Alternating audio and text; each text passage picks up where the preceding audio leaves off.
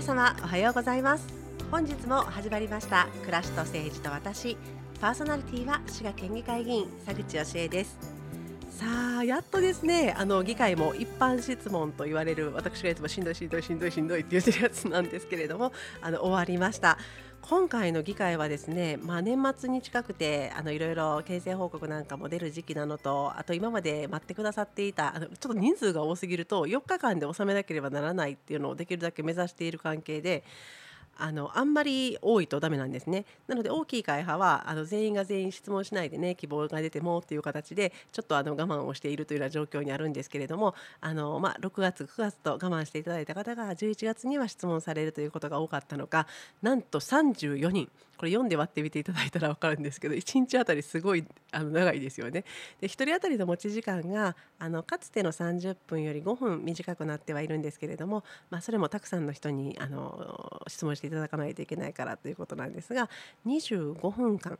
でまあ大体こっちがしゃべるのが25分だったらお答えいただくのも25分になるので、まあ、1時間弱ぐらいの人数で話していきます。もちろん長い質問もあればあのコンパクトにまとめておられる質問もありますのであの必ずしも皆さんが50分間使うというわけではないんですけれども、まあ、これでですねずっと数えていくともう1日がですねあのまあ5時までには終わらないよなということになります。で今回もあの9名10名9名6名という形の終わり方だったんであの本当に10名の時はですねすごいあのなんていうかこうみんなあまだなまだあと3人6人おるみたいな感じでこう休憩時間に入るたびにですねいつもなら終わりに近づいていくのをこうすごい人数だなっていうのを実感しながらあの2日目を過ごしていたこんな議会でした、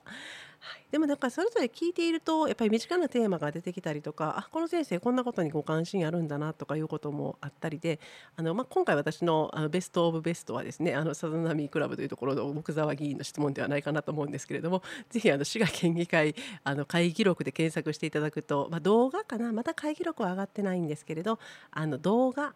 とかで調べていただくともしくは録画録画映像滋賀県議会とかで調べていただくと検索窓が出てきますので一度調べてみていただけたらと思います。で、えー、私が何を質問したかというとですねあの琵琶湖博物館のクラウドファンディングと未来に向けたファンドレイジングについてという問題を、えー、今回私一問一答方式いつもあんまり一問一答ですることができない。準備がちょっと早くしないといけないのでできないんですけれどもあの今回はですね間に合いました。頑張りました。でそのクラウドファンディングを取り上げさせていただいたんですけれどもあの私の問題意識はですね今日も少しお話しさせていただきたいんですがあのファンドレイジングたるものと、えー、クラウドファンディングっていうのは違うんだよっていうことをちょっとテーマに取り上げさせていただいてたんですね。であのまあまああのファンドレイジングもいろんなあの情報が蓄積されてますからパッと開いた時にですね琵琶湖博物館さんその時の段階で400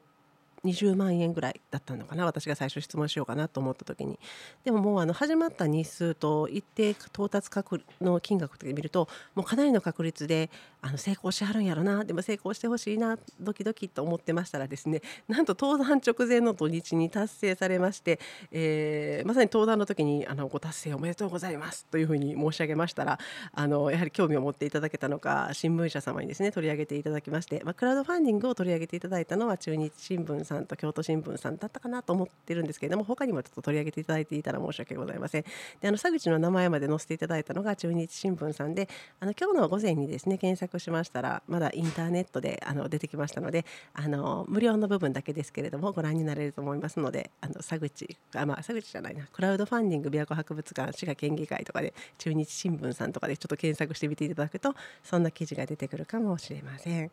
で今もですねクラウドファンディング続いておりまして、えー、今609万1000円ということで、まあ、ちょっとあのこれ、えー、と収録の時点で申し訳ないんですけれどももう500万円を大きく超えましてですね第2目標に向かって第2目標1000万なんですけれども突き進んでおられますこんな感じの、えー、琵琶湖博物館さんのクラウドファンディングでした。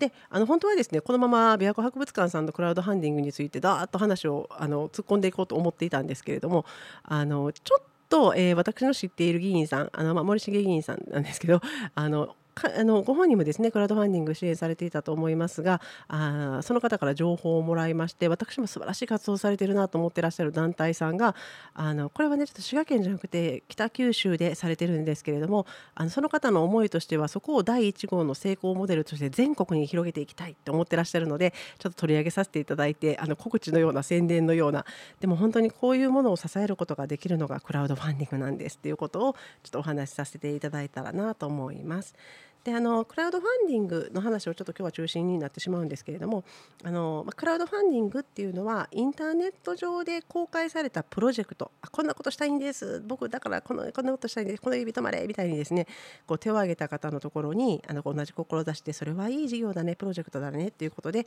応援していただける方々からあの資金を調達する仕組みのことを指します。えーと、群衆を示すクラウドファンクラウドよくあのクラウドクラウドって言いますがあの雲っていう方の意味じゃなくてですね群衆っていう方の意味みたいですね群衆を示すクラウドという単語と資金調達を示すファンディングという言葉を掛け合わせた造語です、えー、これはですねあくまでもファンドレイジングって言われるあの寄付をこう募る行為もっと幅広い概念があるんですけれどもこのファンドレイジングと言われるものの手法の一つになります。であのまあ、インターネットのサイトクラウドファンディングで調べていただくといろんなところで、まあ、レディー・フォーさんとかキャンプファイヤーさんとかあとマクアッケさんとか、まあ、いろんなところがたくさん出てくるんですけれどもあのその中の一つで実施されている団体はあの放牧さんという団体になります。これね放牧って聞いたらなんか牛さんの絵とかたまに浮かびそうなんですけれどもそうじゃないんですね。あの抱くという字に僕はちょっと難しい字です。木片にあのあの僕とか私とかの僕の右側分かりますかね？この放牧っていう僕という字難しいんですけれども木片にあの僕とか私とかの僕の右側がつくっていう団体さんです。これあのまあこうもともと老子の言葉から取られてたと思うんですがあの僕っていうのは荒い木とか原木とかの意味なんですね。なのでそういった荒い荒木、まあ、原木を抱くそれを抱き留めるよっていう意味であのそれを支えるよっていうところからこのお名前を付けられたあの、まあ、奥田さんという方が代表者でいらっしゃるんですけれどもこの方はとても有名な方で毎年ですねアメニティフォーラムというあの福祉のこう大会みたいなのがあってままた今後今度も開かれるんですけれどもアメニティフォーラムも申し込み開始しております。あの皆様あのご関心ある方は Facebook のページなんかで紹介されてますのでアメニティフォーラム27とかで調べてみてください。あのここの大会にももう毎回お越しいただいていてその放牧の取り組みであるとかさまざまなことをお話しいただけるんですけれどもこちらがですね今もともとはあのホームレスの支援をされているっていうようなイメージがすごく強い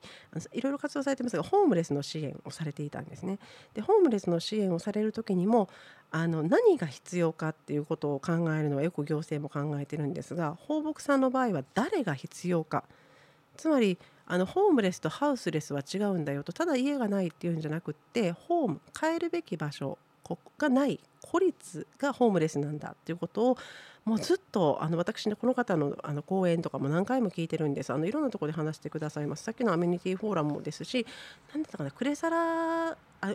全国クレサラ生活再建問題被害者連絡協議会さんっていうのがあるんですけれどもそのあの交流集会なんかでも話していただいててあちこちでお話聞くんですけども一貫してあのやっぱり誰誰にあこの人には何が必要なのかということと誰が必要なのかっていうことをあの2つを見つめながらあのこうホームレス支援から始め、まあ、その人に必要なさまざまな活動をされているというところなんですね。でこちらがですね今あのそれこそ放牧これひらがなで大丈夫です放牧クラウドファンディングとかで検索していただくと出てくるんですけれども今あの今度はね、えっとま、希望の街っていうふうに名前を付けてらっしゃるんですけどあの本当に支援の集大成希望の街ってっていうのを作りたいんだということでもう桁が違いますね。なんとあの今回だけじゃないんですがあのずっと継続してされているのであの総額全体費用もっとかかるんですけど全体費用のうちの3億円を皆様から寄付していただきたいということであのずっとされておられます。でこれがですねあの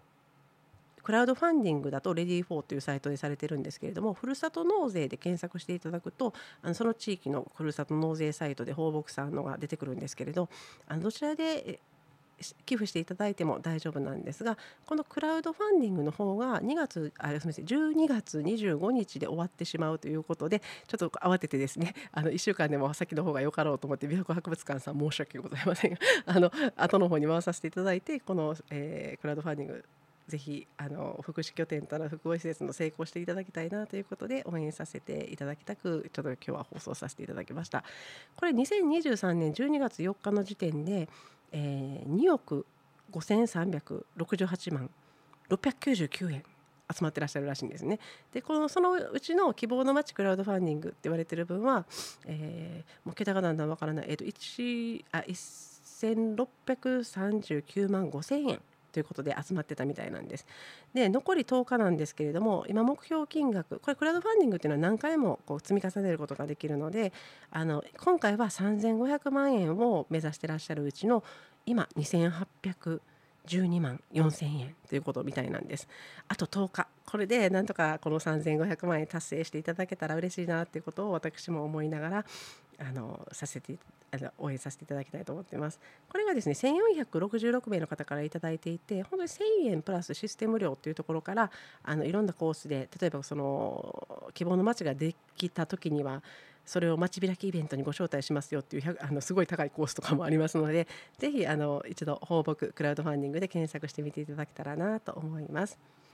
ですがこのクラウドファンディングというのもですねあのハッピーなことばかりではありません。来週はぜひそのお話なんかも交えながらあのここお膝元のですね琵琶湖博物館のクラウドファンディングについてお話しさせていただきたいと思っています。来週もあの同じようなお話をさせていただくと思うんですがファンドレイジングっていうのは単純に活動資金を調達するのではなくてこう思いを募るって言いますかねさまざまな関係性コミュニケーションを通じて多くの方々からの応援を募るというものですのであのそれを考えているとあのクラウドファンディングっていうのがちゃんと思いが伝わるさまざまな活動の中の一つでなければ難しいところもございます。もっとあのファンドレイジングという多様な世界が世界には広がっているようですのでその辺りも交えて来週はお話しさせていただければなと思います。